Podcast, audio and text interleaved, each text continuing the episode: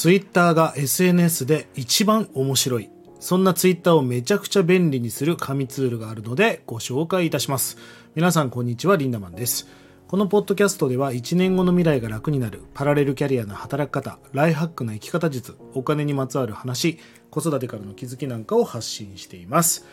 えー、皆さん SNS いろいろやられてると思いますが僕が一番楽しいなって思う SNS はやっぱ Twitter なんですよね。まあ今あの自分のサロンでもねインスタグラムを絶対頑張った方がいいよみたいな話をしていますしもうショートムービーの伸び方もえぐいのでやっぱり TikTok とか YouTube ショートとかも本当に視野に入れていかなきゃいけないのは分かるんだけどまあ個人的にやっぱ見てて一番こう、まあ、情報を取れたりとかえー、もういろんな意味でも、えー、ツイッターが一番面白いなと思います。まあ、それをこう裏付けるのは芸能人の方たちがツイッターをやめない、やり続ける理由はやっぱりそれなりの理由があるってことですよね。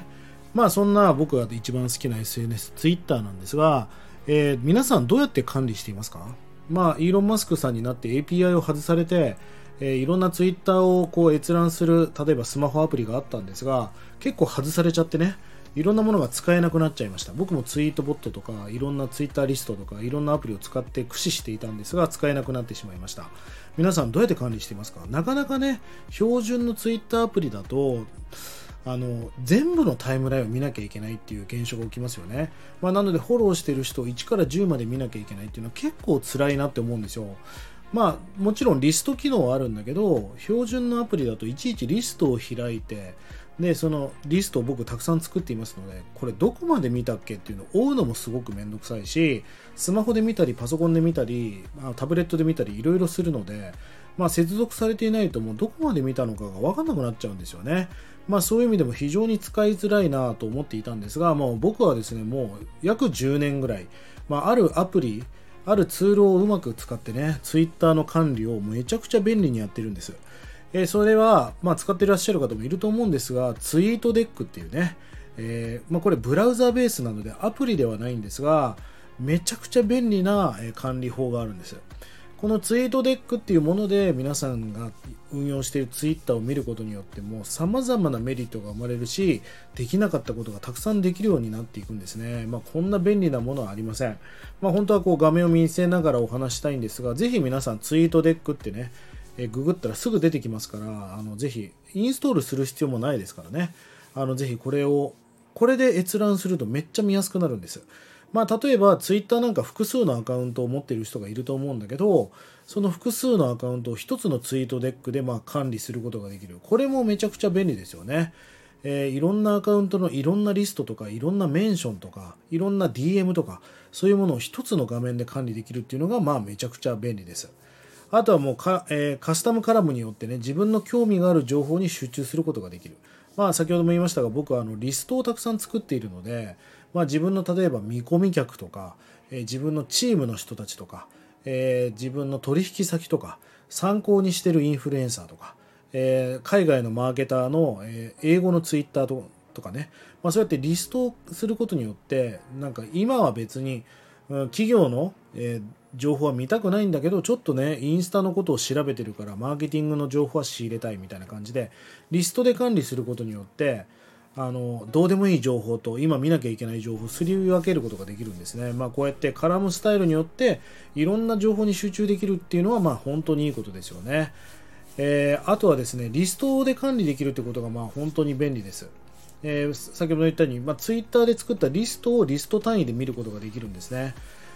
で、あの、例えばその、皆さん、あの、フォローしてる人がめちゃくちゃリツイートとかすると、だんだんタイムラインがうるさくなるじゃないですか。まあ、その人がもう50リツイートとか30リツイートとかすると、もうなんかタイムラインが荒れてきちゃうんで、で僕は、自分がフォローしてる人の基本的にリツイートは見ないようにしてるんですよね。まあ、この人のリツイートは秀逸だから見ようと思ってる人はそれをまた設定をし直して見るようにしてるんですが基本的に自分がフォローしている人のリツイートまで見る暇がないので基本的に見ない設定をしています、まあ、こういう細かな設定ができるっていうのがめちゃくちゃいいとこですよねあとは、まあ、標準機能でもありますが、えー、ツイッター、ツイートのね、スケジューリング機能ができます。え、明日の朝7時にこれを投稿してくれみたいなスケジュールをすることができます。あとはね、リスト単位でやっていて、どこまで見たかっていうのがわからないじゃないですか。例えばアプリでチェックをしました。自分の友達だけのリストをここまで見ましたと。そしたらその見たところを全部消すことができるんですね。そうすると夜自宅のパソコンのブラウザーで見たときに、そこから先のまだ見てない投稿だけを見るっていうことができるようになります。まあ、さらにね、Chrome でベターツイートデックとか、まあ、様々な Chrome のあの便利なアプリがありますからこういうものを入れることによってさらにね、えー、そのボタンを簡素化したりすることもできるようになります。まあツイートでかもう言い出したらキリがなくてとてもラジオで説明するのは難しいんだけど、えー、ポッドキャストでね。でもめちゃくちゃ便利なので、えー、今日下の概要欄に URL を貼っておきますのでまだ使ったことない人はぜひ使ってみてください。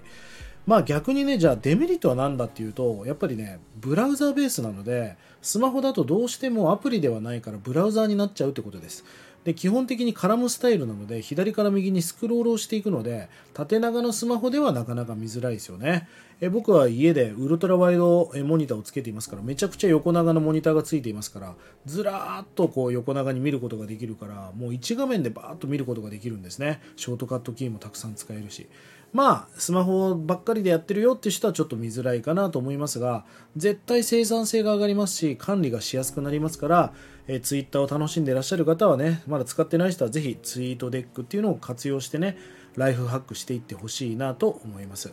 まあこういったさ、そのツールを駆使することで時短することができますから、やっぱりこうアプリとかツールっていうものを駆使していくっていうのはライフハックしていくためにすごく重要なことなんでねまあ最初設定とかちょっと調べるのったり慣れるのに時間かかるかもしれませんが活用してほしいなと思います。